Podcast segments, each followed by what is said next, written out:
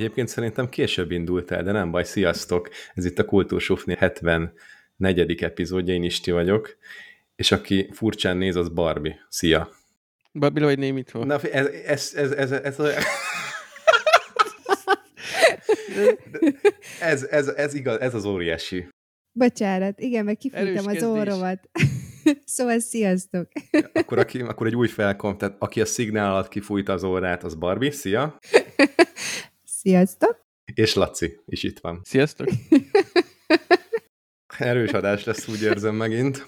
Hát figyelj, akkor az első témát rögtön hozd is, mert hogy te elmentél valahova, többet magaddal, Covid-tól nem félve, nem tartva, köhögve, trüsz, tüsszögve, prüszkölve. Hogy Apát volt fülét volt prüszkölve, meg köhögve. Hát pont azért mentünk ilyen helyre, hogy a Covid-ot nem ér minket utol, mert hogy szabadtéri program, ami nagyon nem jellemző rám, hogy valamit ennyire így szervezzek, hogy ennyire a szabadtére épüljön, mert fosok mindig, hogy esik az eső, de kiküldtem a szülőknek e-mailbe, hogy imádkozzanak a jó időért, már hogy osztálykirándulásra mentünk ma.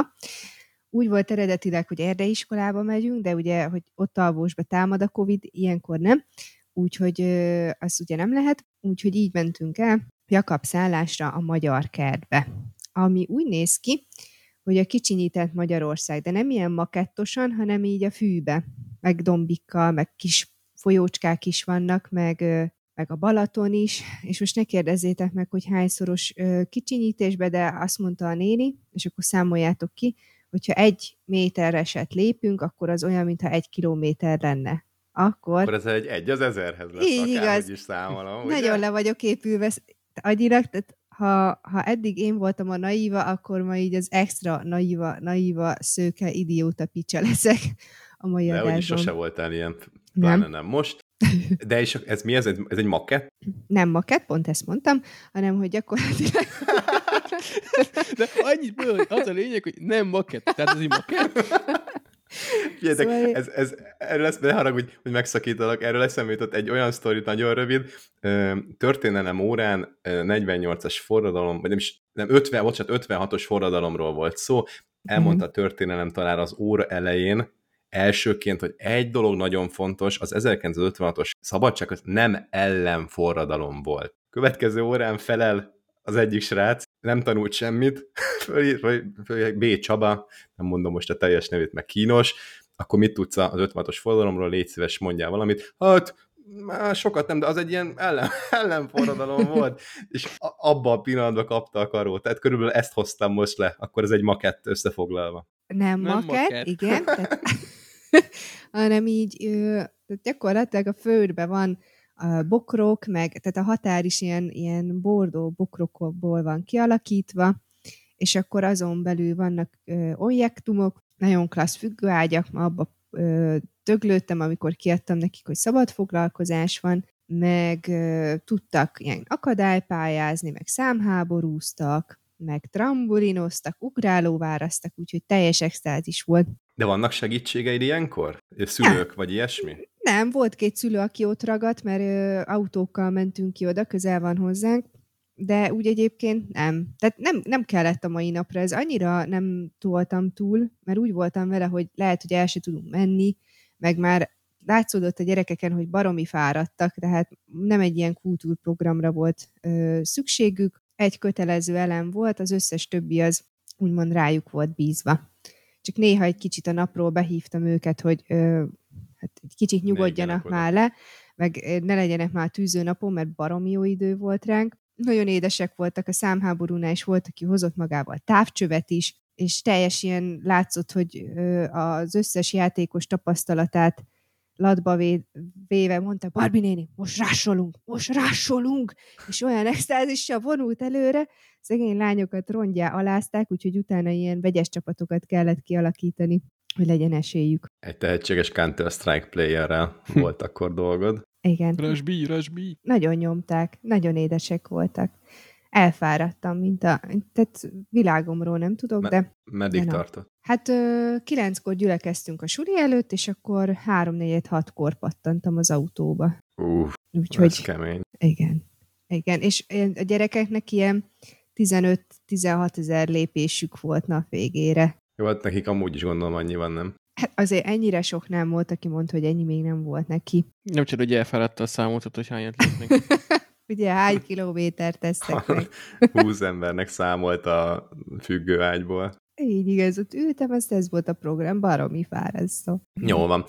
Milyen volt, ut- utolsó kérdésként, milyen volt ennyi idő után ennyi gyerekkel valami kinti helyen elmenni, vagy hát ez az első ilyen nagy, nagy volumenű valami volt. Hát nem ilyen nagy nagyobb volumenű, igen, mert múlt héten elmentünk fagyizni, ugye elbattyogtunk a környékbe, de már azt is úgy várták, mint hogyha karácsony lenne.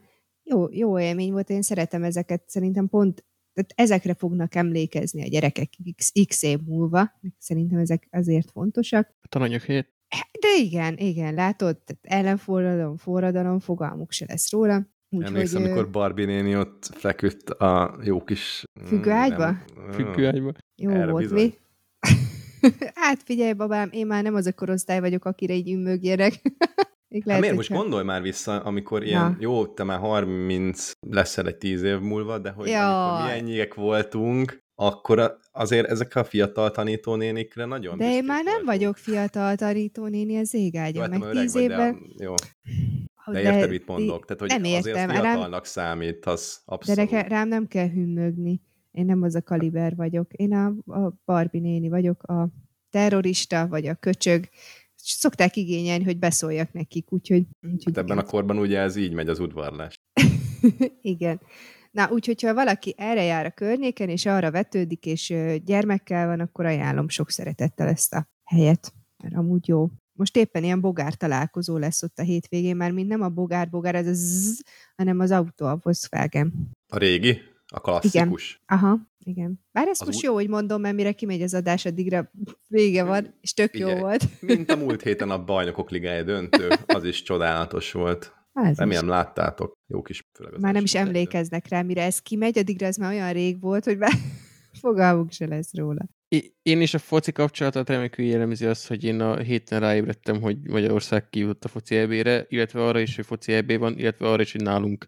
Úgyhogy én ilyen szinten mozgok. És arra is, hogy terrorista cselekményt terveztek. Ja, azt is olvastam. És Kecskeméti volt, Ki? A tervező? aki, akit terroristáskodni akart. Kecskeméti alvósait. És kiderül, hogy te tanítottad OK Nem, képzésben. Nem, nem, hál' Isten, ennyire öreg nem vagyok. Jól van. Akkor lépjünk a következő témára. Nagyon gyors lesz, mert mindenfajta ellenállás. Köszönjük, tetszett, jó volt. Ö, Be kellett újítanom. Be kellett újítanom egy néhány darab erteget, mert úgy döntöttünk Nórival, hogy szerettünk volna egy-egy autót megbízhatóan trekkelni, és hát erre nincs igazából jó megoldás ennél olcsóbban, úgyhogy szépen beleraktuk valahova, amit most nem árulok el, és nagyon tökéletesen működik. 15 percenként körülbelül átlagosan elsétál mellette valaki, iPhone-nal, vagy iPad-del, vagy valamilyen iOS eszközzel, és ez ugye úgy működik. Nem, ezt nem mondom el, hogy hogy működik, de az lényeg, hogy kell hozzá egy ilyen közeli Bluetooth-szal kapcsolódó iPhone, vagy iOS eszköz, és tökéletesen tudom követni. 10 ezer forintot abszolút megér szerintem a két autóba egy-egy ilyen dolog. Úgyhogy És akkor miért lett négy? Négy azért lett, mert így volt olcsó, és úgy gondoltuk, hogy olcsó, hát nem olcsó volt, olcsóbb, és úgy gondoltuk, hogy azt a kettő maradékot, ami az egy-egy kocsin túl még belemegy a valahova, hát ugye valahova elhasználjuk majd, de hova? Nincs mese, kell még két kocsi. nem, nem pont így gondoltuk.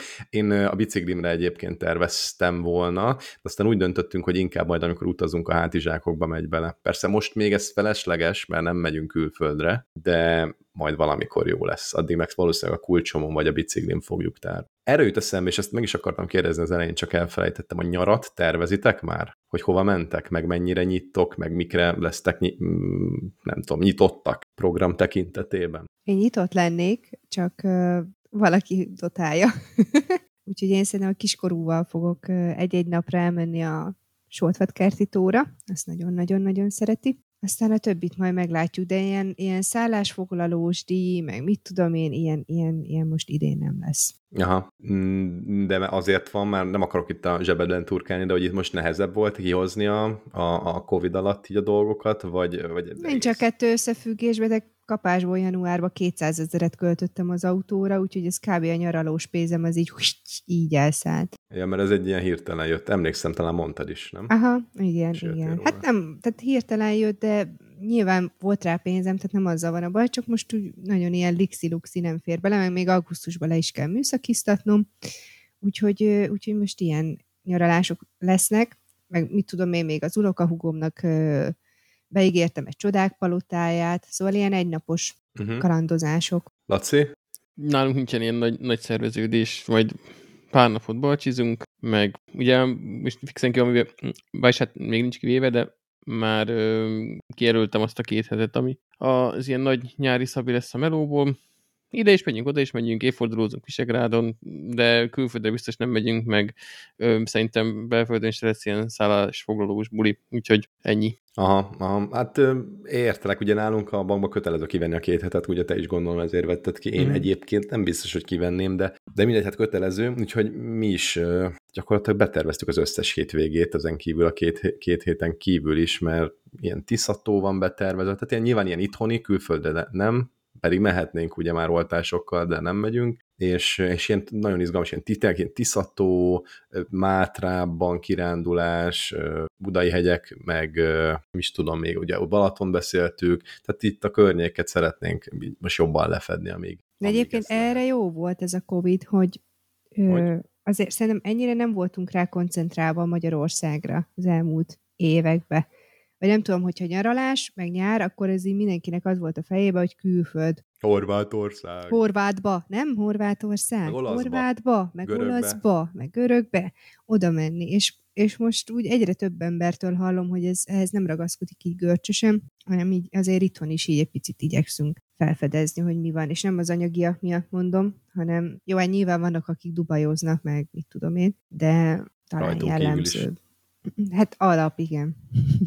Egyébként most a pénzre visszatérve olyan durva dolgokat találtuk, hogy ilyen egy-két ezer forint, mit négyezer forintért láttunk olyan apartmant, hogy csodálatos. Igaz, hogy nem ketten, tehát oda hatan vagy nyolcan kell oda menni, de hogyha, de hogyha ilyen baráti körrel mentek, akkor nagyon-nagyon jó áron ki lehet venni apartmanokat. De tényleg csodálatos, 9 pluszos booking értékelésű, meg szállás.hu értékelésű apartmanok, és és jól működnek látszólag. Hát nyilván oda kell menni, meg kell nézni, de azért az értékelések általában nem szoktak olyan nagyot hazudni. Na, és te képzeld el, hogy én nem szeretek így barátokkal nyaralni. Nekem erre nincs igényem. Nagyon szeretem őket egy-egy estére, vagy egy napra is akár, de így, hogy én alkalmazkodjak napokig valakihez, az, az nekem egyszerűen nem, nem komfortos. Nem szeretem. Mert? Mert, mert nem tudom, ha én már nyaralok, akkor, akkor szeretek így az én kis fejembe. Nyilván mióta megvan a gyerek, azóta nem, nem ilyen terrorista mód tudok betervezni, hogy akkor most ez a múzeum, most akkor ide megyünk, most oda megyünk, mert oda megyünk, mert ott nyilván az alvásidő ilyenekkel logisztikázni kell,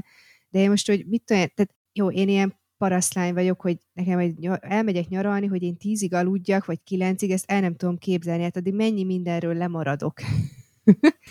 és ezt azért nem sokat tolerálják. Úgyhogy ez, hát, ez, ezt a nyűszögést, meg ezt a mit tudom én, mit ezt nem szeretném. Hogyha én el, ott vagyok, és ez megvan a fejemben, hogy ezt és ezt és ezt eh, meg szeretném nézni, meg látni szeretném, akkor én ezt igenis, és hiszti nélkül, meg minden nélkül. Figyelj már, hogyha egy nyaraláson te mondjuk korábban kezd, mint ott a társaságnak az átlaga, vagy rajtad kívül bárki, az ők miért veszik zokon? Tehát elkezded ébrezgetni őket azáltal, hogy fokanál a lábasokat, hogy... aztán ébresztő. Hát nem csak, hogy mit tudom én, a konyhába matatni, meg ilyenek. Én például reggeli nélkül nem indulok el sehova. Ilyen házsártos vagyok, az a szent igazság. Az jó hangzik, ezt elvállalhatod egy 71. adásban rendesen. Este nyolckor takarodó a nyaraláson is. Igen. De, de az most baj. nem, Én de... azért nagyon javaslom. Igen, mit javasolsz? A 4000 forintos apartman? Nem, azt javaslom, hogy töltődjetek, mert a fene tudja, hogy lesz a negyedik hullám. Bízzunk benne, hogy nem, de... Reméljük első hullámot se lesz. Első hullám? Első hullát se lesz, igen. Jól van. Na, rovatok. Ezzel a gyönyörű zárással, ezt nem is tudok ehhez mit hozzátenni. Mit hoztál, Laci? Dilemmázzunk egyet. dilemmázunk. Jó. Mm, mit választanátok? Mm, ilyen, hogy is mondjam, öm, szinte már emberfeletti ö, magas értékű IQ-t, vagy... Nem ezt? Hát itt B. túl volt le... B, B, B, vagy B. Öm, ez úgy volt leírva itt, hogy fotografikus memóriát, de akkor mondjuk azt, hogy tökéletes memóriát, tehát soha nem felejthetek el semmit. Hmm. A. Á, Igen, Ah, hát egyértelműen. akkor megegyez- Egyértelműen. De- hát ha már olyan baromi okos vagyok, akkor valószínűleg olyan sok mindent nem is felejtek el. Arra meg, hogy ilyen fotografikus memóriám legyen, arra meg igazából nincsen olyan nagy szükség. Sőt, ez szerintem egy idő múlva így borzasztó is lehet. A fotografikus memória, így, hogy nem tudsz semmit elfelejteni, az konkrétan gyilkos szerintem. Pszichológiailag, lelkileg. Igen. Igen.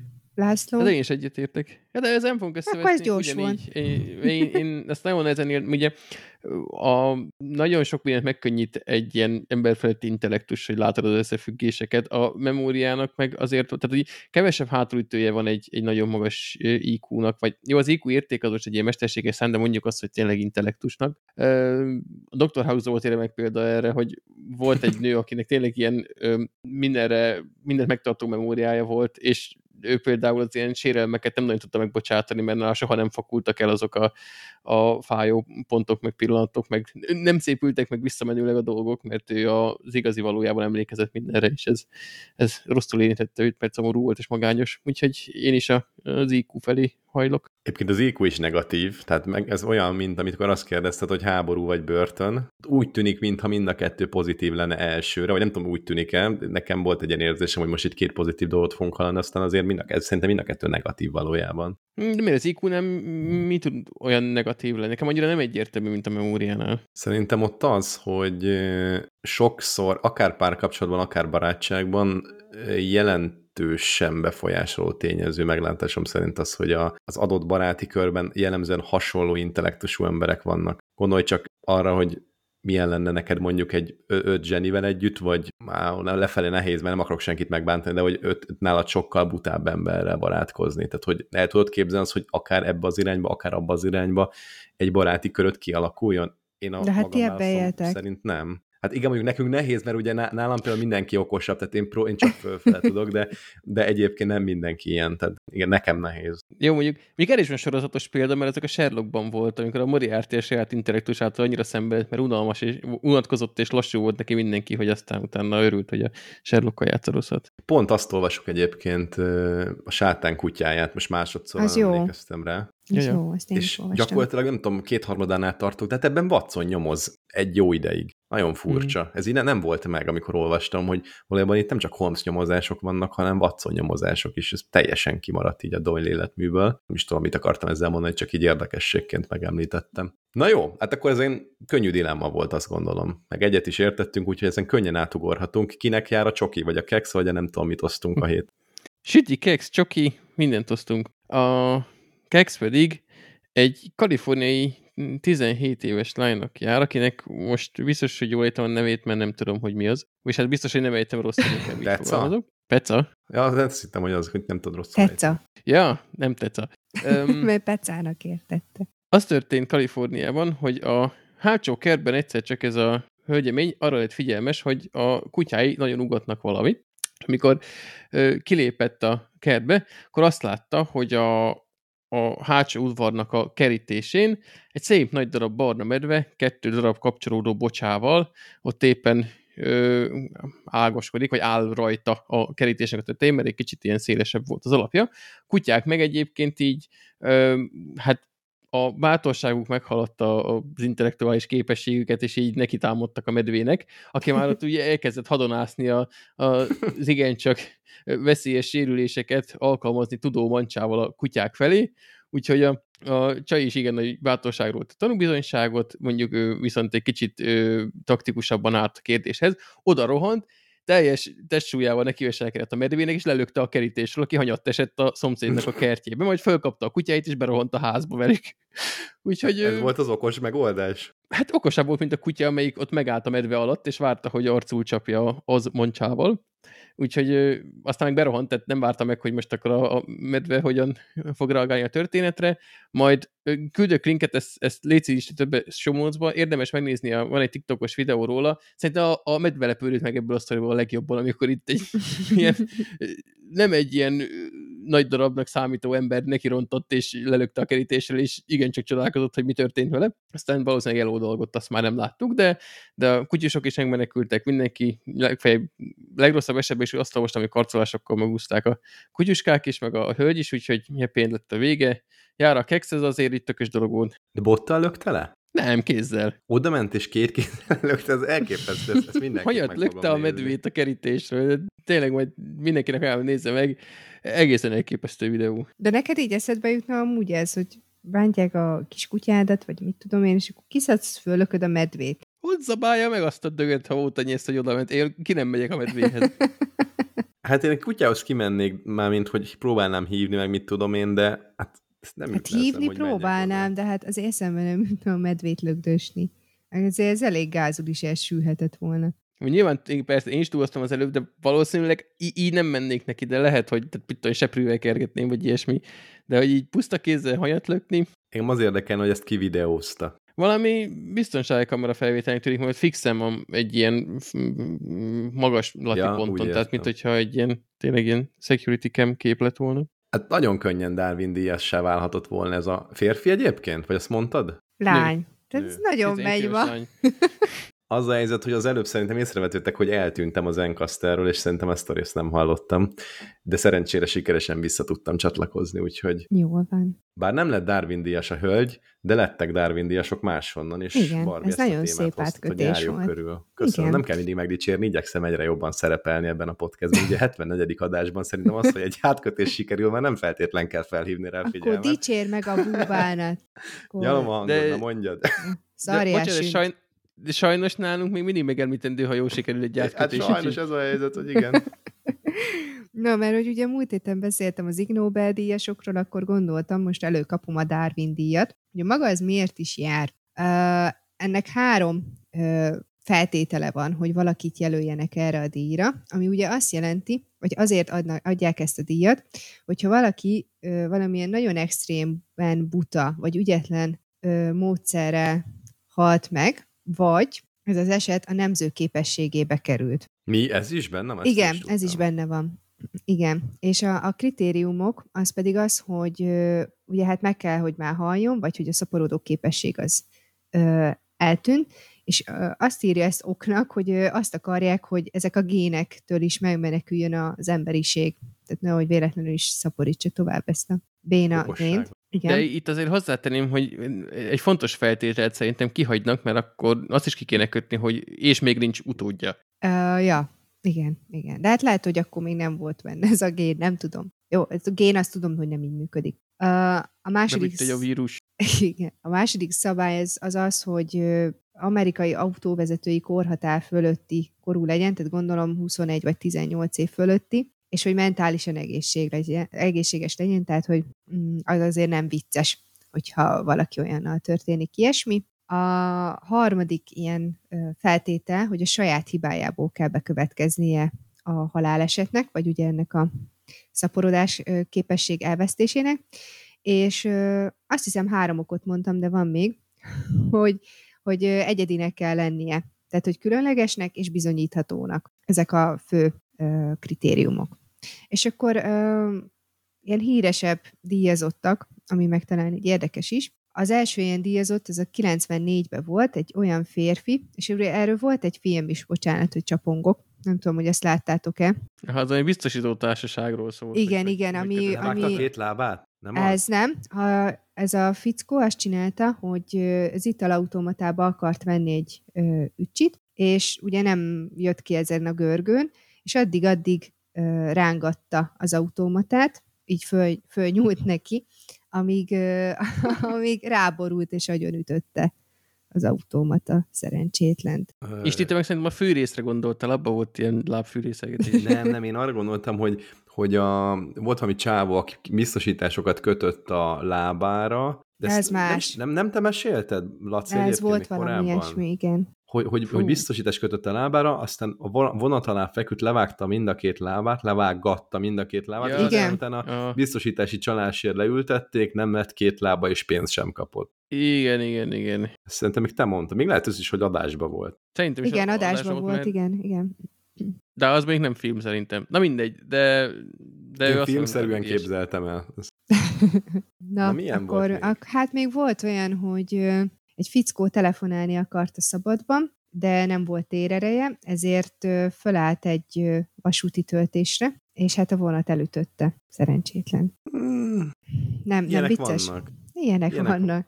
De ettől még nem lesz Dar- Darwin díjas, szerintem azért el, elelütnek embereket. Hát ő kapott. kapott. De azért hogyan kell keresni ezt a térerőt, hogy ne vedd Hogy észre ne a észre, Még szóval hogyha a igen. füled is be van dugva, tehát a vonat azért úgy hangos, relatíve ritkán lopakodik. Lehet, hogy Ez- noise cancellinges füles volt rajta. Igen. Um, volt egy orvodász, aki lelőtt a feje fölött lévő sziklán egy szarvast. És amikor lelőtte, akkor az állat rázuhant, és ebbe ő belehalt. Mondja el olyat, hogy a, nem, a nemzőképességét hogy veszítette el. Olyat kezedem nem volt. találtam. Tehát ezt most szerintem csak így ki ö, kötötték, de ilyet nem, nem írt. Úgyhogy aki tud, az akkor írja már meg. Vagy lehet, hogy Laci tud ilyet, mert nagyon somolyog. Nem, nem tudok, csak nem, én mind- mindig itt a szarvasos dolgot így filmszerűen elképzeltem. Jó, még, még egyet mondanék. Ez elég morbid.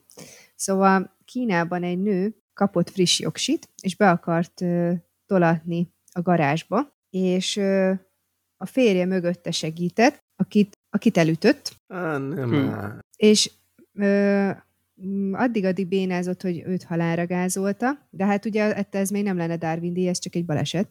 Viszont ő, amíg ö, így kinézett az ablakon, és ott még tiritolizott, így a feje beszorult a kocsi ajtó és a garázs közé. És akkor ő is Jesus. meghalt. Úristen, ez elég brutális. Ah, és ez, ez lennének kérdéseim, de mindegy is e- ezzel kapcsolatban. Azt láttátok, vannak ilyen, hát nem is tudom, lehet, hogy ez is Darwin volt, de medencében hosszabbító bedugva, és a medence tetején egy gumipapucsban úszik a hosszabbító, tehát hogy pont nem ér hozzá az áramkörhöz. És az, az elvileg az a kép nem kamu, körbejárt az internetet a 2010-es években, tehát 10 körül. Arra a képre is emlékszem, az, az tényleg elrettentő. Illetve én egy magyar sztoriról hallottam még réges-régen.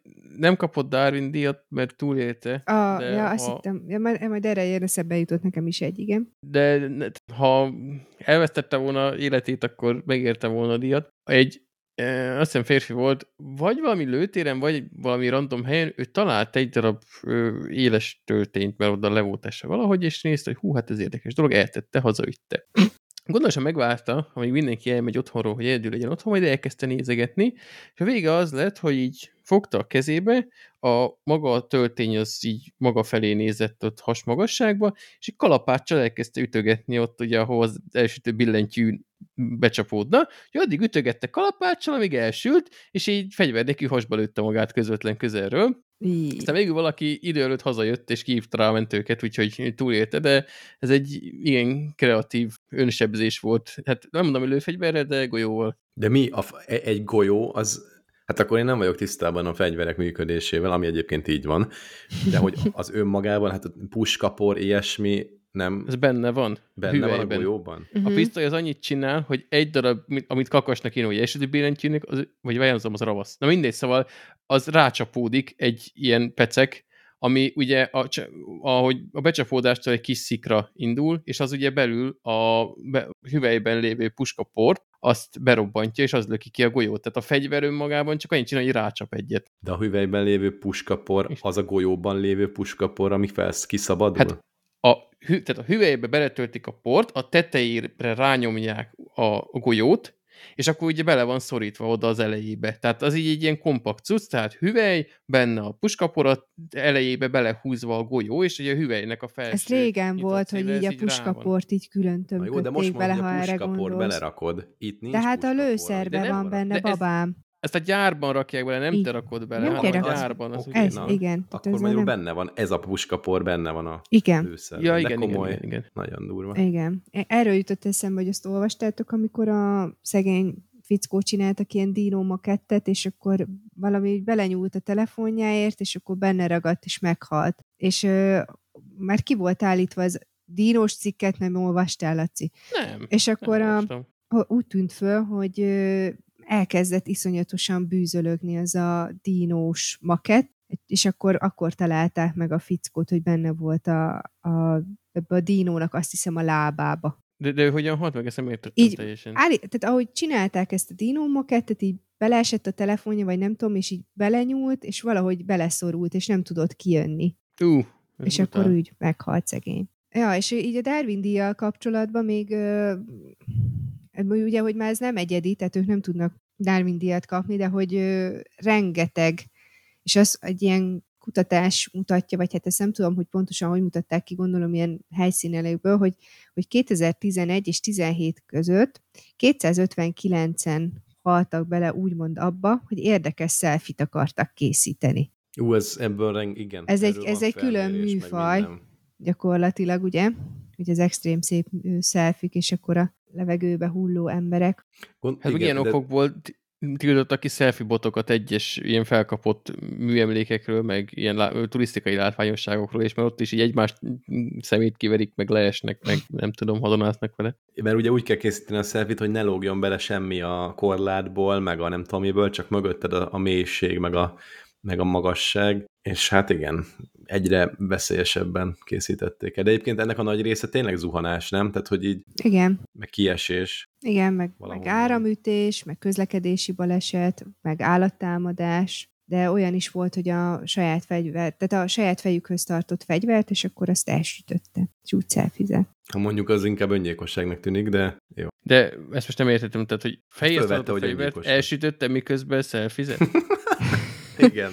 Hát valószínűleg akart egy ilyen nagyon menő képet csinálni, hogy mm, én most ide tartom, a, ja, így tartom ide a pisztolyt, és akkor ez baromira látszódott a podcastben, és akkor, és akkor uh, így előtt, vagy beesült. Amennyiben ez ugye véletlenül történik, hogy csak annyi kérdésem van, hogy ezt, ezt lehet, nem lehetett volna így, így üres fegyverrel? Nem, Mert a felvétel nem, nem látszik, hogy töltött, vagy de jó, mindegy, nem akarom megokoskodni, nem értek a fegyverhez, meg a főbelövéshez, de nekem ez így logikusnak tűnne. Na jó van, hát ezt szerintem kiveséztük, úgyhogy ugorjunk Alaposan. a következő témára, ami, amit kicsit mesélnék nektek a, a legutolsó könyvélményemről, ami Márai Sándortól az igazi volt. És fú, nagyon régóta nem olvastam ötcsillagos könyvet, úgyhogy különösen aktuális, hogy ezt most behozzam, vagy különösen izgalmas. Na, ajánlasz valamit? Na, Ajánlok, de nem is akár, hogy tényleg öt, öt csillag, csillag minden plusz plusszal, mert nagyon-nagyon tetszett. Jó, lehet, hogy jó időszakban is talált meg, meg régóta nem olvastam ilyen picit komolyabb jellegű könyvet, meg, meg kedvem is volt hozzá, de mindegy. Arról szól a könyv maga, hogy ez egy viszonylag rövid, nem tudom, ilyen picire nyomtatott, pici alapú, 300 oldalas kötet. Ez nagyon szép egyébként a borító, ilyen lila, azt hiszem a Helikon vagy az Európa adja ki, és nagyon gyönyörűen megcsináltak ezt a márai kiadvány sorozatot, mert többet is kiadtak ebben a formátumban. És arról szól, mint ahogy a címe is mutatja, hogy az igazi. Van, nincs, hogyan van, hogyan nincs, kinek van, kinek nincs, és két részre bontható a könyv, nagyjából pontosan 50%-nál van a váltás. Az első rész, így is hívja egyébként Márai, hogy első rész, meg második rész, tehát nem cizellálja túl, nem ad neki se címet, semmit. De az első részben egy hölgy, szempontjából követjük az eseményeket, és ez a hölgy egy, azt hiszem cukrászdában mesél a barátjának, barátnőjének arról, hogy hogyan történt, vagy hogyan volt ez az élete a, a, a volt férjével. Annak az apropója az, hogy meglátja a pultnál a volt férjét, és elmeséli 150 oldalból, hogy ez hogyan volt. A gyönyörű ilyen polgári család, meg, meg, meg tényleg ez az 1900-as évek első felének így a, a milliója, és azt veszed észre, hogy olvasod, hogy így, mint hogyha ott lennél, annyira plastikus, annyira tökéletesen írja le, meg nincsen tele leírással, tehát inkább ilyen történet alapú, hogy akkor mondja, hogy be- mi játszódik le benne, akkor, akkor a másikban mi, mi, mit, mi látszódhat, vagy nyilván az ő szempontjából nézzük az első, első részben, és ha valaki meg akar tudni nőkről, illetve férfiakról dolgokat, akkor sokan hozzányúlnak mondjuk egy Csernus doktornak a hasonló nevű a nő, meg a férfi című kötethez. Na, én nem ezt ajánlanám, meg nem az ilyen jellegű ismeretterjesztést, hanem egy márait, egy szép irodalmat. Fantasztikus. Ahogy összehasonlíthatod az első 150 oldalt a másodikkal, hogy, hogy mi az, amit egy hölgy vesz észre, mi az, amit egy férfi ugyanabból a sztoriból kicsit máshogy megközelítve, kicsit máshogy működtetve a dolgokat. Mm, ha nagyon akarom, akkor van benne egy kis hímsovinizmus, ez most nagyon erős szó, mert egyébként ez nincs benne. De ugye az, a század elején járunk, mára is egy viszonylag régi író, vagy hát legalábbis nem kortárs, és benne volt ez a, hölgyeknek mit kell csinálni, férfiaknak mit kell csinálni, és akkor a férfi adja haza a pénzt, és akkor a hölgy elkölt, és a többi. Tehát, hogy van, van benne egy, egy ilyen antifeminista él, de, de nem durván, csak amennyire a korban megszokott volt. És, és borzasztóan élveztem, egy csomó mindent tanultam belőle, meg, meg hát igen, talán így mondhatom, hogy, hogy tanultam belőle. Faltam egyébként, hogy Hát a második részről külön most nem is mondanék többet, tehát nyilván a férfi oldalról közelítjük ugyanezt, és akkor van benne egy ilyen megcsalós szál, meg, meg, meg egy másik feleség, meg akkor ott külföldi dolgok. Nagyon nehéz úgy beszélni róla, hogy, hogy ne mondjak el semmit, ami így lelőni a poént. Nincs óriási, nem is tudom, forduló vagy fordulat a végén, ez egy ilyen izgalmas lelki sztori, de ami nem unalmas. Így tudnám röviden összefoglalni. Nagyon-nagyon-nagyon jó. Tényleg. És akkor, ha jól értettem, tehát az első fele a, a nő szempontja, a második a férfi, és akkor ők voltak egy pár. Egy jó pár évig ők voltak egy hmm. pár, igen. És akkor ugyanazt az időszakot mesélik el, mindenki a saját szemszögéből. Ö, nagyon erős átfedés van, de nem teljesen ugyanazt az időszakot, mert a férfi mesél korábbi időszakról, és ami kicsit az előzménye annak, amit a nő már látott belőle, hiszen a nő meg a férfi azok találkoztak egy ponton, de előtte a gyerekkorukat például nem együtt töltötték, úgyhogy nem tudott mindent a férfiról. Ez is mhm. egy, egy szempont, meg egy összehasonlítási alap a kettő között, szóval tök jó, amit, tök jó, amit kérdezel. Úgyhogy csak részben ugyanazt meséli el, de van párhuzam, és meg lehet nézni ezt a párhuzamot, meg jól meg lehet vizsgálni, és már meg is vizsgálja. De hogy olyan apróságokra kell gondolni, hogy, hogy, hogy mondja a hölgy, hogy, hogy szaktalan, illattalan volt a, a valami, eltelik egy fél oldal, és elmondja, hogy mit tudom, gesztenye illata volt, és közben az egész rész arra van felépítve, hogy az a blokk, mert ugye két részből áll, tehát nem az egész rész, de az a blokk arra van felépítve, meg az jön ki, hogy a, a hölgy egy kicsit meg van zavarodva, hogy nagyon zavarja valami, és nem feltétlen tud jól, jól gondolkodni, vagy, egy, vagy összetetten realisztikusan, objektíven, és akkor ilyen apróságokra figyel, hogy hát már leírta, hogy, hogy szaktalan, illattalan az a valami, és aztán utána akkor mégis gesztenye illatú, szóval így kavarognak benne az érzések, és ebből van millió meg egy, hogyha, hát nyilván észre se vettem a felét, vagy a, szá, vagy a 80 százalékát, de amit észrevettem, az tök jó mellé rakja így a, vagy egy ilyen új, új aspektus, egy új szintet hozza maga a történet mellé. Úgyhogy tényleg csak nagyon javasolni tudom. Egyébként sem a moly nem szereti, tehát ez egy ilyen 83%-os könyv a moly.hu értékelések alapján, és sem a Goodreads nem szereti, ott meg ilyen négy körül van az ötös skálán, tehát simán lehet, hogy azt úgy nem szeretik se irodalmárok, sem a, a, a társadalom, akik ezt olvasták. Nekem nagyon-nagyon. Szóval nem egy ilyen, nem egy ilyen 95% fölötti iszonyatos népsiker, de nekem nagyon beütött. Jó, hát örülünk, hogy néha jót is olvasol. Igen, igen. Olvasok mindenféle egyébként, meg igyekszem váltakozni, váltakoztatni.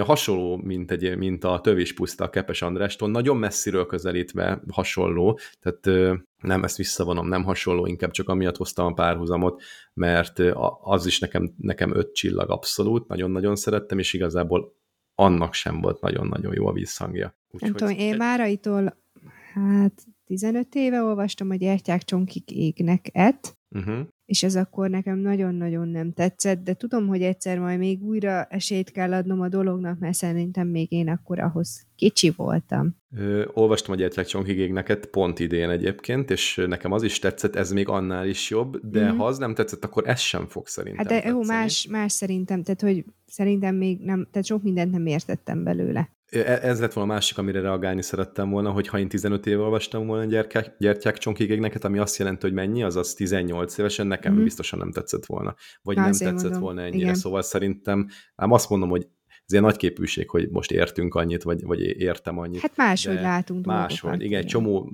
munkatapasztalat, élettapasztalat azért csak benne van az emberben, mint a 16-18 éves korához képest, úgyhogy abszolút Elég értem, hogy vagytok már hozzá. Nincs dolgod, Lacika. Na, jó van, menjünk tovább. Menjünk. nagyon, nagyon tetszett tényleg. Nézzétek, vagy nézzétek, meg olvassátok el, hogyha tehetitek. Megvan, hogy kijön a film. Az egyszerűsített a kötelező olvasmány és 5 perces összefoglaló. Szívesen fölvezetném ezt a témát, fogalmam nincsen, miről van szó. Foglalkozzál sok VS nyilvánosság. Azért most meg se dicsérünk. Kösz. Miről van itt szó? Beszélgessünk erről. Olvastam egy cikket, aztán arra gondoltam, hogy erről lehetne beszélgetni, hogy mit gondoltok. Lehet, hogy hallottatok róla ti is. Mondd nektek ö, valamit Osaka Naomi neve. Hogyne. A Naomi campbell van, vagy campbell van rokonságban. Osaka meg egy japán város, de szerintem nem ez lesz a megfejtés, ugye? Közel, de nem. Öm, Osaka Naomi egy elvileg, én nem ismerek teniszezőket, egy elvileg nagyon híres japán teniszező. Ja, az Anna Kurnyikova japánul, így most már megvan. Igen. Szóval most éppen azzal keltett nagy hullámokat, hogy feladta a Roland Garros teniszbajnokságot, mert ö, neki van egy ilyen hát most nem azt mondom, a is az olyan pejoratív szó, neki van egy ilyen ö, hozzáállása, hogy nem szeret verseny, most nem, nem, nem szeret, nem ö, akar versenyek után interjút adni a sajtónak, ugye ez a ilyen szokásos protokoll szerinti ö, versenykövető interjú, mert ő saját bevallása szerint is ö, depresszióra hajlamos, és ilyen depressziós epizódokkal küzd, és rá nagyon ö, rossz hatással van az, hogy mondjuk egy vesztes verseny után az újságírói kérdések azért úgy olyan dolgokat piszkálnak közvetlenül egy vereség után, amiről ő nem szívesen beszélne egy ekkora nyilvánosság előtt, úgyhogy ő mondta, hogy nem fog ö, interjút adni, és ezt a egyik első Roland Garrosos meccse után is megcsinálta, akkor kapott egy ö, viszonylag nagyobb olyan ö, 15 ezer dolláros pénzbüntetés, azt befizette, majd utána is mondta, hogy rendben, de ezután sem fog ö, interjúkat adni a versenyek után, akkor fenyegették azzal, hogy ha ezt csinálják, ki fogják zárni, és akkor mondta, hogy jó, akkor ő köszönjük szépen, inkább feladja saját maga, de ő nem fog ö, interjúkat adni az újságíróknak a verseny után. És ez eléggé megosztotta a teniszes társadalmat. Voltak, akik kiálltak mellette, de ö, többek között ö, Rafael Nadal is azt mondta, hogy nem elfogadható az, hogy ő kivonja magát az interjúadás alól, mert elvileg ez is a, a munkájunknak, vagy a tevékenységüknek a része. És első körben így kifejezetten a tenisze irányítva, kíváncsi a ti véleményetekre, hogy szerintetek a nyilvánossággal való kommunikáció, sajtóval, vagy kifejezetten a versenyhez tartozó ilyen média eseményeken való részvétel, az tekinthető az ilyen hivatásos teniszsportolónak a, a munkaköri leírásába tartozó dolognak, vagy ti is azt mondjátok, hogy a sportolónak az a dolga, hogy a verseny jól szerepeljen és teniszezzen, és hogyha ő azt mondja, hogy én nem szeretnék nyilatkozni a sajtónak, beszéljen helyettem az, amit a pályán csinálok, akkor az, az teljesen rendben van. De most mit tudom én, egy két órával később se volt hajlandó nyilatkozni? Én nem volt hajlandó két órával később se, ő, ő mondta, hogy... Tehát, hogy ő egyáltalán nem beszélt a meccsről. Nem, nem. Aha. Ő, ő nem nyilatkozik, azt mondta. Hát nem tudom, hogy mi van a, ebbe a szerződésbe, vagy hogyha valaki egyáltalán egy ilyen meccset elvállal, hogy mert ha, mit tudom nem tudom, hogy hogy működik, hogy egy ilyen versenyre jelentkezel, akkor mit iratnak veled alá. De... Én nem is annyira a szerződés oldalra lennék kíváncsi, akkor kifejtem, hogy én mire gondolok, öm, hanem arra, hogy jó, ha mondjuk bele is írva egy szerződésbe egy ilyen, hogy, hogy már pedig akkor ahhoz, hogy fölmarkod a fizulat, neked nyilatkoznod kell, hogy, hogy az jó van-e így. Értem én azt, hogy ezek a versenyek a nézettségből élnek, mint minden más ilyen fizetett sport, a, amihez hozzá tartozik az, hogy a nézők szeretnének többet tudni a versenyzőkről, meg az, az, az ott ö, látható versenyszámokról, ettől függetlenül én azt gondolom, hogy a, a sportolónak a dolga az, hogy sportoljon. Lehet kompenzálni, hogy mondjuk a, mivel a több bevételt hajtasz, hogyha valaki nyilatkozik, ezért mondjuk a, a pénzből is nagyobb arányban részesül olyan valaki, tehát mondjuk jutalomért ö, nyilatkoznak, de az, hogy önmag, hogy kötelező legyen mindenképpen, mert különben nem versenyezhet, mert megfenyegetik a, a, a kitiltással. Én ezt egyébként nem, nem tartom feltétlenül korrektnek. Én meghagynám a lehetőségét, hogy azt mondhassa, hogy én nem akarok nyilatkozni, lehet, hogy akkor valami ilyen idézőjes bünti, vagy pénzben mondjuk akkor kevesebbet fog megkapni, de én, én inkább a, a japán versenyzőhölgy mellett vagyok, hogyha számára ez fontos, vagy ez nem egy ilyen kedvelt dolog, mondhassa azt, hogy te haragudjatok, én ezt nem csinálom, én ezért vagyok itt, hogy teniszezzek, meg játszak, mert ez nálam egyiket, ez ugye nekem az egyik szimbólum annak, amikor a, a sportból is üzlet lesz, ugye, hogy el kell adni azt a, azt a tevékenységet, és nyilván minden ilyen híres és tévében közvetített sportesemény már üzlet is, és ahhoz ez hozzá tartozik, de ha visszamegyünk tényleg minden sportok az eredetéhez, akkor ott nem kellett az, hogy valaki népszerű legyen megnyilatkozni tudjon, az azt kellett, hogy mondjuk tenisz esetében jól tudja ütögetni ide-oda a labdát. Összetett, mert az, amit a teniszezők csinálnak, az egy munka, és amit a, ahol ezt végzik, az a teniszszövetség, vagy ez az, nem tudom, akik ezeket az ATP tórokat, meg, meg, meg a World, mit tudom én, miket, VTP-ket mm, rendezik. Van ez a Roland Garros, az Ausztrál Open, a segítsetek, van a US Open, meg mi a negyedik? A, a londoni. Jóktól kérdezed. Mindegy, né, négy ilyen nagy, négy, nagy, nagy GP van, négy darab. London és, GP. Nem London GP, mindjárt majd, be, majd bemondom. És és az, hogy ezen részt veszel, meg, meg fenn vagy a világranglistán, az egy szervezettől függ, meg hogy mi a, mi a világranglistán a helyed. Az, hogy te ott kapsz pénzt, azzal meg részt veszel a versenyen, az elfogadod a szabályokat. Ez az egyik megközelítés szerintem. Tehát ha jelentkezel, akkor ott rád vonatkoznak szabályok, cserébe kapsz pénzt. Ha üzleti oldalról nézem, azt már ti is mondtátok, hogy azzal, hogy ő ott megjelenik meccsek után, azzal az egész tenisz presztízsét, meg a szervezet presztízsét, meg egyébként nyilván a sajátját is emeli valamilyen formában, meg ismertebb lesz, meg stb. Szóval mindenki nyer vele papíron, vagy szám, számszakilag. Na most a másik szempont meg az, hogyha őt ez abszolút negatívan érint, és ő valami olyan személyiségtípus, akit ez zavar, és orvosilag zavar, vagy negatívan érint. És hogyha ez így van, most ez nem volt teljesen világos, ez így van? Vagy, tehát, hogy így ez a depressziós epizódok? Ez a saját bevallása, most nem mutatott be róla, nem tudom, orvosi szakvéleményt, most gondolom ilyeneket nem csak azért mondanak emberek, mert nincs kell nyilatkozni, ezért bekamúzom, hogy depressziós vagyok, én hajlamos vagyok elhinni neki, nyilván nem vagyok ott mellette, és szerintem most tegyük fel, hogy így van. Oké, okay, de akkor hozzon szakvéleményt, orvosit. Ha orvosi szakvéleménnyel nem engedik azt, hogy akkor ebből kihúzza magát, akkor szerintem már egy ilyen erkölcsi kérdés. Ez jelenleg még szerintem jogi és szerződésbeli kérdés, amit egyébként Barbie elkezdett feszegetni az elején, hogy akkor most mi van szabályzatban. Tehát ő vállal, elindul egy versenyen, ami rengeteg pénzt kap egyébként, brutális özdíjazásai vannak ezeknek a GP-knek, amiből ő részesül. Mondom még egyszer, hogy ha ő ez valami speciális eset, és, és lelkileg, nem tudom, szellemileg valami ezt indokolja, akkor meg, akkor meg ezt meg kell védeni, ezt a hölgyet, akkor nyilván nem szabadnak kizárni, szerintem, de az egy másik helyzet. És egyébként a harmadik, hogy miért nem csinálja azt, hogy ha ez szerződés szerint meg neki kötelező szeretne indulni, ez, ez az élete, ugye ezeknek az embereknek azért három-öt éves korukban elkezdődik a teniszkarrierére, jellemzően valamelyik szülő vagy nagyszülő pussolása által, és amikor ide eljutnak, hogy mi a szemünk előtt játszanak, akkor már benne van 10-12 év legalább kőkemény edzések napi 5-6 óra, mint ahogy egyébként az úszásnál is, csak így tovább tart a karrier. Vagy a fene tudja, hogy tovább tart, 30 fölött, 40, 40 fölött már nem nagyon van senki itt se. Üm, és hogy a Mourinho csinálta ezt a José Mourinho, tehát mint harmadik üm, lehetőség, amikor nem volt kedve nyilatkozni, akkor oda ment a falhoz, a nyilatkozó falhoz meccs után, és annyit mondott, hogy I have nothing to say.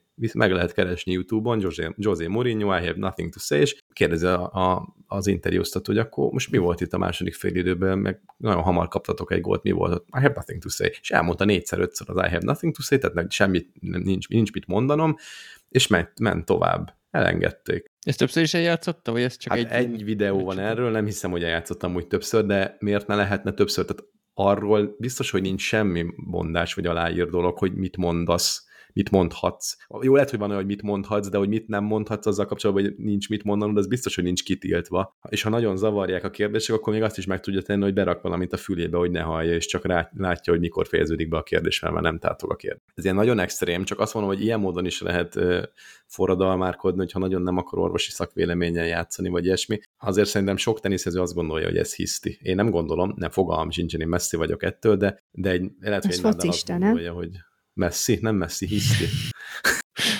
ja, ja, Istenem, én vagyok Messi, jó, jó, jó most esett le. Atya Isten.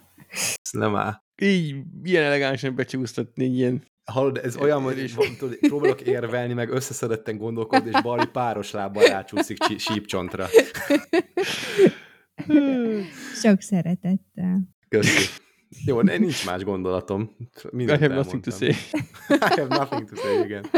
Amúgy a jogi oldalát azt értem, nyilván benne van a szerződésben, akkor hát ha aláírtad és vállaltad az indulásnál, akkor, akkor valóban illik valami igazolást hozni arról, hogyha kivonod magad alól. Viszont én tényleg kicsit itt tovább vittem abba az irányba, hogy jó-e, hogy van benne ilyen. De gondolom, ez, ez már tényleg csak, mert ez tisztán én üzleti oldalnak látom. Ez már nem feltétlenül arról szól, hogy most ki a jobb teniszező, mert nem a nyilatkozattól lesz valaki jobb teniszező, és, és érte, nem leszek most itt álnaív, hát persze ahhoz, ilyen nagy tornákat rendezzenek, ahhoz kell a pénz, ahhoz meg kell a hírverés, de ez nálam tényleg az ilyen előzeti esedett sportoknak a, a sajátja az, hogy, sőt igazából előzeti esedett mindennek a sajátja az, hogy, hogy marketing, meg ö, akkor nyilatkozatok, meg sajtó, meg akármi. Jó, akkor állítok egy erőset.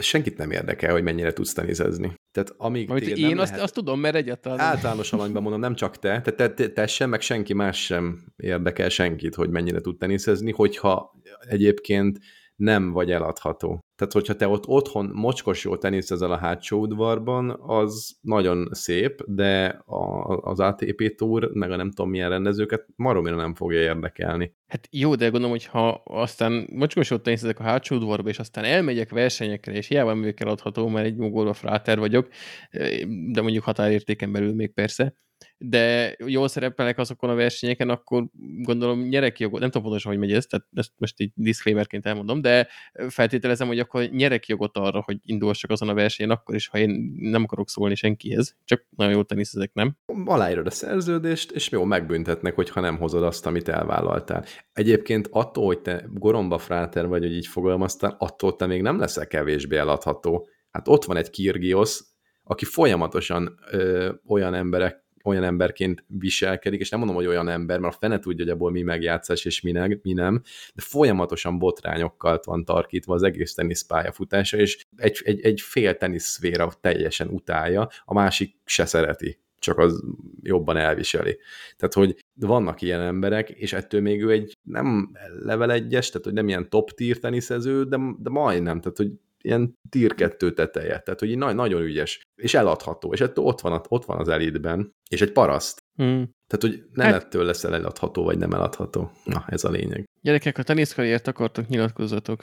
ja, egyébként az Andrea Gassi könyvet, nem tudom, hogy ezt beséltem-e már róla, most nem fogok, de az is egy ötcsillagos könyv, fantasztikus. Agassi írta egyébként, sőt, egy író írta szerintem helyette, de az ő meglátásai szerint, és Agassi van rajta, mint, mint író, de nem ő szerkesztette, és mindegy is, de az ő gondolatai vannak benne, és nagyon izgalmas, és leírja, hogy egyébként ő utálja a teniszt, meg utálta végig, és, és erre van fölfűzve, fölfűzve mondani való, nagyon-nagyon jó az. És akit ez érdekel, meg hogy hogy működik a tenisz, akkor abban, egy nagyon, abban nagyon sok választ megtalált. Persze már nem a legmodernebb tenisz, hiszen Agassi nem is tudom mikor, már ilyen szerintem a 2000-es években abba hagyta, de lehet, hogy már hamarabb is. Szerintem a, a Federerrel alig-alig játszottak együtt, és már ő is jó ideje benne van a bizniszben. Még nagyon fiatal volt a Federer, talán egy-két meccset játszottak együtt egy-két évig, max. Kiveséztük? Elég? Van még mondandótok ehhez? Nope. Na, a következő az nekem lesz véleményem, és a végén szeretném elmondani, Barbie, mondd már el, hogy mit, mit művelt itt ez a művész. Na, hát nem biztos, hogy jól mondom. Salvatore Garu egy olasz művész készített egy 150x150 cm-es, hát szoprot, ami gyakorlatilag abból áll, hogy el van kerítve a, a téren egy rész, és ez egy láthatatlan szobor. Ez egy anyagtalan szobor, amiről úgy nyilatkozott, hogy a tér bizonyos mennyiségű és sűrűségű gondolatokat koncentrál magában egy ponton, ezzel egy szobrot létrehozva, ami már csak a címből kiindulva is a legkülönböző formákat veszi fel. Az a címe ennek az alkotásnak, hogy én vagyok, és maga ez az alkotás, ez 15 ezer euróért kelt el. Jó, ezzel nem lepődünk meg, de hogy összefoglalva ez egy semmi. Ez egy semmi. Gyakorlatilag egy semmi, tehát be van keretezve semmi, és ki van állítva egy térre. De ez egy olyan semmi, ami egyben minden. és egy picit valami csak, de amúgy semmi. De közben egészen más. És, mégis ugyanolyan. mindenkinek mást mond. Uh-huh. Na, még mondjátok. Bullshit az még van? Most így benyomtátok a generátort? Én nekem erről egyébként eszembe jutott egy ilyen intertextualitásra Vörös Sándornak a Jól lakni csak az ebéd emlékével lehet Ezt, mint hogyha mondtad volna. Hát igen. azért mondom, mert két adással ezelőtt.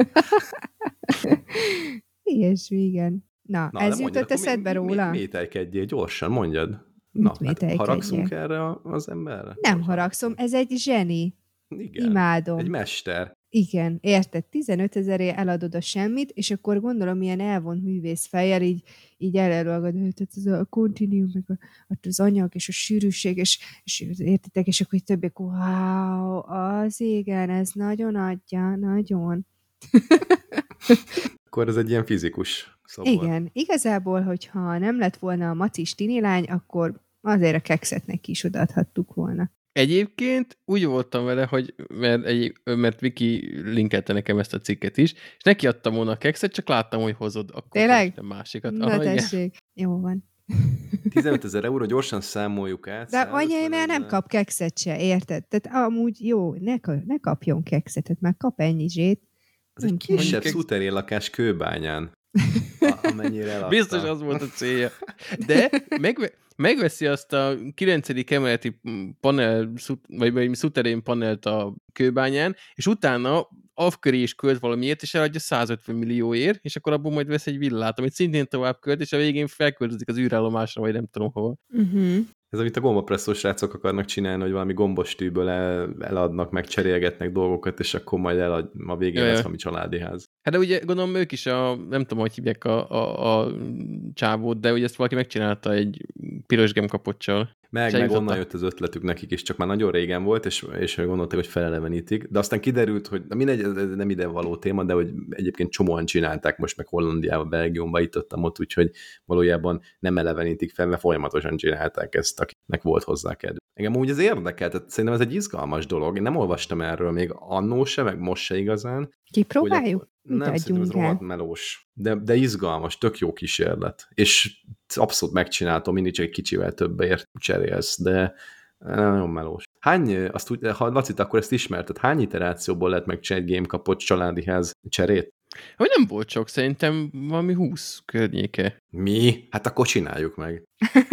Annyit Amúgy- megér. Mert a, amúgy nagyjából emlékszem is ezekre, hogy volt benne ö, valami hal alakú toll, a hűtőmágás nem vagyok biztos, hogy az volt a hal alakú toll, akkor volt ö, valami kiszes hógömb, volt valami lemezszerződés, ugye, ahogy egy Bonda elkészített egy lemezt, akkor valami hómobil is volt, vagy jetski, valami generátor, valami ilyen sörös neonfényreklám, vagy mi a szöszmösz, meg végül a ház. Nyilván a sorrendet most rosszul mondtam, meg A végén Talán volt a toll. van, igen, a- még a tollet. Igen, és meg talán valami bérleti, egy éves bérleti díj is volt, valami lakhatás, valami ilyesmi is volt. Szóval meg még pár dolgot kifejtem, de ugye ennél nagyon sokkal több nem volt. Én is azt, amikor először hallottam, azt hittem, hogy jó, mit tudom én, ezt évekig csináltam, és akkor száz dolgot. Cserélt val- valaki, valaki vagy nagyon hülye volt a másik oldalon, am- szerintem nem, amúgy, vagy pedig ilyen nagyon, nagyon nagy range értékek volt. Tehát például egy lemezszerződés, az nagyon sokat is érhet, meg nagyon keveset is érhet, attól függ, hogy most akkor milyen, milyen együttes, meg milyen izé. Tehát, hogy van, akkor van, ahol egy ilyen nagy kockázati tényező volt jelen. Na, megnéztem, a 14. cseréje volt a ház. Az igen. Na, akkor viszont mm, olvasd már föl, engem baromira érdekel, és hát ha a hallgatókat is, hogy, hogy hol volt az a csere, ami igazából megdobta nagyon erősen, tehát átkerült egy másik ligába a game kapocsból. Oké, és- és ezt majdnem napra most egy év alatt megugrotta. Ö, tehát kezdte a paperclip, mi az? Gemkapocs, piros gemkapocsot elcserélte a halastolra, Jó? akkor még ugyanaznap a halastollat elcserélte egy ilyen kézikészítésű ajtógombra, vagy kilincsre, vagy mi az összmöszre, aztán utána azt elcserélte ez a camp stove, ez a ilyen, na, tábortűz mellett ilyen kis mobil, mi a stove, ilyen sütő, Mobil vagy budi. főzőlap. Ja, nem. Nem jó. ilyen főzőlap, ilyen üzem, ez a kis gáz rezsó, vagy mi az összmösz, akkor Szöszmösz, utána ez azt lesz ma a napszava. Szöszmösz. igen, ezt másokat mondom. Mert nem akarom mondani, hogy bizbasz, mert az olyan csúnya szó. Mondd azt, hogy Ö, utána azt, na igen, itt van egy nagy csere, tehát azt a kis valamit elcserélte egy Honda márkájú generátorra. Na, na, várjál, ez itt, itt, itt mi ez? Ez miért? Ez nagy, Nem ez tudom, nagy ugrás. Talált egy madarat, amelyik el, elcserélte vele, tényleg nagy ugrás egyébként. Jó, igen, de nem annyira extrém, igen. Akkor utána azt elcserélte egy üres, sörös ö, Üveg. hordóra, Hát az nem volt nagy biznisz. Hát az nem. és de kapott hozzá még azt, na, amit mondtam, ez a sörreklám, ez a Budweiser, ö, ezt a Neon Mhm. uh-huh. reklámot, Ö, meg azt hiszem úgy volt ez, a, tehát, hogy ez- ez az üres hordó, ez olyan, hogy ö, ö, bármikor ö, feltölthette sörrel, tehát egy ilyen infinite sör ajánlatra, akkor utána ezt az instant party dolgot, amit ugye Várj, várj, várj, említettem, lemaradtam az Infinite Sör, ért mit adott? Még egyszer. Honda, Honda Azért generál? volt az a volt a generátor. generátor, igen. Hát, na ez a legdurvább szerintem eddig. Infinite Sör, az, az, ren- az többet ér, mint egy lakás. De milyen volt ez a generátorért, amiért egy ilyet ad? Honda. De, köszi!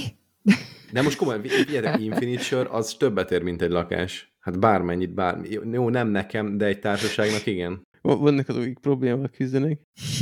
Ö, Magyarországon Igen. biztos, hogy többet ér, mint, egy, mint az egész ország. Na, akkor itt, itt, itt, van egy kis csalás, mert ugye volt ez a sörös cucc, és jó az idézőjes csalás, de hogy, hogy valamilyen rádiós személyiségnek, meg ö, humoristával beszélt, és neki, vagy vele cserélt el egy hómobilra. Ö, a hómobilt utána egy két főre szóló ö, kirándulásra cserélte Jak nevű városban, ami Brit Kolumbiában van. Utána ezt a kirándulást elcserélte ö, egy box truck, mi ez a, ez a nagy teherautóra? Ez az ilyen, ja, ez a box. Hát a box ugye ez a nagy ilyen, kirándulás lehetett. igen, akkor utána azt elcserélt a lemezszerződésre, ma itt tudom én, milyen Metalworks stúdió Jó, és lemezszerződésre. szerintem innen már megvan, tehát eh, itt, itt nem is értem, hogy hogy jutottunk ide, tehát itt Várj, várj, itt lesz, mindjárt lesz még egy fordulat benne, mert ugye utána ezt cserélte az, hogy egy éves bérleti díjat egy házra, vagy bérleti jogot egy házra, utána egy, azt egy ö, délutánra Alice Cooperrel, és ezt cserélte el a kiszes hógömbre. Tehát, hogy ő már a teherautó, meg minden után jött a kiszes hógömbbel, és akkor utána azt a hógömböt cserélte egy filmszerepre, a ö, Dana on Demand című filmbe, és ö, úgy látom, hogy ez egy, amíg egy ilyen közvetlenül, tehát ez moziba se került, hanem ez ilyen direct-to-video dark comedy film, és ezt a filmszerepet cserélte egy két emeletes farmházra Kiplingben, Saskatchewanban. hogy hol? Saskatchewan. Hát ez gyakorlatilag az utolsó, az a legkevesebbet ér az egész bandából az izén kívül. Kanadában. A, ja, ja, hát valahol farmon. Okay. Úgyhogy, úgyhogy akkor mindenki túljön egy game kapcsot, aztán kezdjen el szédelegni Saskatchewan Á, fele. brutál meló, ez nem, nem tetszik, én, biztos én kihagyom. Csináljátok gyerekek, majd számoljatok be. De amúgy zseniális biznisz ötleteknél még egy millió dolláros weboldal megvan? Lehet, hogy már podcastban is meséltem róla. Nem meséltél, vagy én nem emlékszem. Volt egy srác, még az internet hajnalán, fogott egy darab ö, weboldalt, vagy egy ilyen üres HTML page-et, ami fehérre volt meszelve, kijelölt rajta egy millió darab pixelt, és elkezdte árulni, hogy pixelenként egy dollár. És Ú, az utolsó pixelig, és az utolsó pixelig eladta, mert ugye fölkapta előbb-utóbb a sajtom. Az első, nem tudom, az első pár ezer pixelt így haveroknak kiosztogatta, tehát abból valószínűleg nem is A mutyizás izé volt, pixel mutyi. Aha. Igen, és utána annyira fölkapták, hogy tényleg ott bevásárolgattak, mert ugye a cégeknek megérte, hogy egy csomóan böngészték akkoriban, és mondjuk befizettek egy ilyen pár ezer dollárt, ami egy cégnek az azért semmi, és akkor mindenki jól járt, mert Csávó kijött belőle egy millió dolcsit, a cégek meg ugye volt az esély rá, hogy ott a sok pixel közül rákattintanak az ő kis hirdetésükre, és tényleg az egy weboldal volt, amin csak reklám szerepelt. Emlékszem, a webisztálon is volt róla cikk, meg rengeteg helyen, és böngészgettem, és imádtam, hogy ott ilyen, megjelent az IBM, meg ilyen, fú, tök, volt, aki nagyon-nagyon mocskos pénzeket belerakott, tehát akik konkrétan ilyen nagy, nem is tudom, ilyen egyszer hat centis ö, bennerek voltak, az nem is tudom, ugye 6 egy centet ki lehet számolni. hogy Az már nagy, igen. Persze attól függ, Te hogy mekkora világodban. felbontás, de... Jó van, kapom. Hát az rengeteg pénzbe kerülhetett, és tök jó volt ez böngész. Hát ez olyan, mint amikor a csak alig. csillagokat árulja. Bocsánat. Meg Igen. ilyenek. Ez ugyanez. Jó, de nem olyan, mert ez tényleg az övé. A csillag azt én sor továbbra is hogy hogy lehet a holdon telket venni, amikor senki sem gyarmatosította. Tehát ez nem ugyanaz. Ezt megvette azt a domaint, meg fölrakott rá egy HTML oldalt, amiben, ami ténylegesen az övé. Oké, okay, most hozzámehetnénk, hogy most a domaint az ki és mi alapján árulja, de az egy technológia, ami egy állami szerepvállalással, vagy tehát ilyen cégen keresztül működik. Ezt jobban értem. Óriási. Nekem ez nagyon tetszett akkor is, és tényleg böngészgettem, időnként oda kattingat. Fantasztikus volt. Kell nem lehetett pénzt keresni a dotcom lufiban, óriási. Ugye? Egy jó ötlet? Ez, és ez tényleg nem volt több, mert nem kellett hozzá akkor se olyan nagy tudás, hogy vagy befektetéséhez megugort. Hát ehhez, ehhez nettó semmi nem kellett, tehát akkor se. Tehát fú, ezt, ezt irigylem, ezt jobban irigylem, mint a bitcoin vásárlás. Na viszont, ha jó ötletnél tartunk, akkor a következő jó ötlet, amit a YouTube-oztam valamelyik nap, így nézelődtem, meg így gondoltam munka alá berakok valami videót, valami, néha zenét szoktam magatni, néha nem, és megtaláltam az Erdő legyen veled című YouTube csatornát, amit Schnitzer Miklós csinál. Van, akinek mond -e a neve valami. Előre mondom, hogy nekem semmit. Mit az ég egy a világon. Nagyon vicces neve van. Igen, tényleg így hívják, és ez a srác, ez a világ legjobb YouTube csatornáját csinálja magyarul, mert hogy kimegy az erdőbe, és magyaráz dolgokat. Kipróbál késeket, kipróbál eszközöket, a 10, mínusz 12 fokba ott ül a hidegben, és magyaráz, hogy nagyon hideg van, meg, megfagyok, csinálok egy tüzet, annyira jó, tehát pont ezen nevettünk Nórival, hogy én berakom a háttérbe a zajt, hogyha nem fúrnak a háttérbe, akkor azt hallgatom, hogy ő fűrészeli a fát az eszközeivel. Ne, nem, tehát csak és kizárólag ilyen manuális eszközei vannak. Ez a bushcraft, ez nem tudom, hogy kinek mit mond, nekem semmit nem mondott mondjuk öt nappal ezelőtt, kicsit utána olvastam, nem nagyon.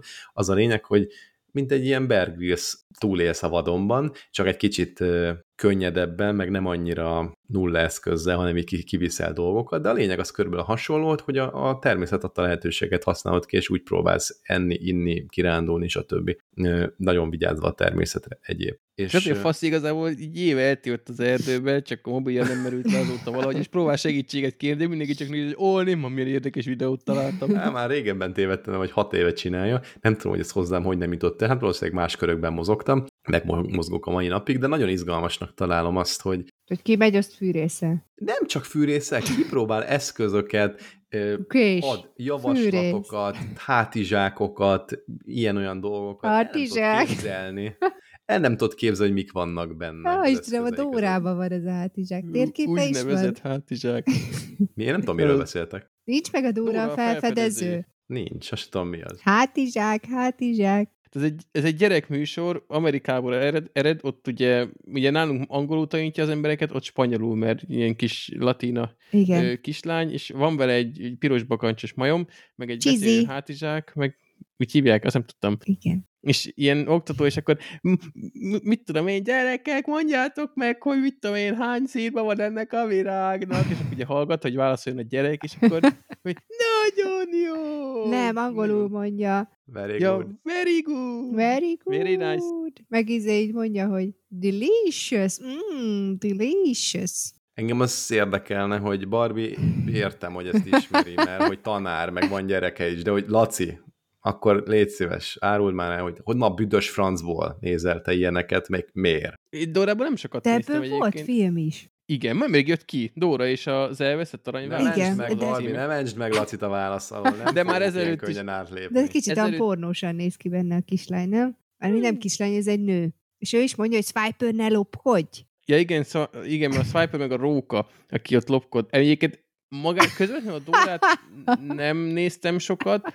Volt olyan, hogy házi buliban így hajnalban bejomtuk a tévét, és akkor hey, megy a műsor, és akkor... Ja, persze, néztük. házi buliban. Ez volt az egyetlen kibúvod, és sikerült megtalálni a hülyeséget. És azon kívül, a, a, annó még a College Humor fénykorában volt egy nagyon jó videó, akkor is megcsináltak ilyen élő, akkor még ilyen point trailer csináltak hozzá, hogy milyen lenne egy élő szereplős Dóra a kis felfedező film, és rohadt jó poénokat tettek bele ugye akkoriban volt, hogy az aknakeresőnek a filmváltozatát is elképzel, elképzelték én előzetes szinten, csak ott közben megvalósult tavalyra ez a film, viszont az nekem sokat lökött a Dóra, Dorával kapcsolatos ismertségemen, hogy a, ugye az az előzetes mindenfélére utalgatott benne, úgyhogy ez volt a másik. De én ilyen rajzfilmes szférában hát, nem szégyellem annyira, mint amennyire kéne, de én rengeteg dolgot ismerek, mert én a gyerekkorom jelentős részét a tévé előtt töltöttem, ezért nem tanultam meg hangszereken játszani, meg hobbikat, meg sportokat nem vettem föl, de legalább a rajzfilmekből ki vagyok művelve. Magas az óvodai műveltséged.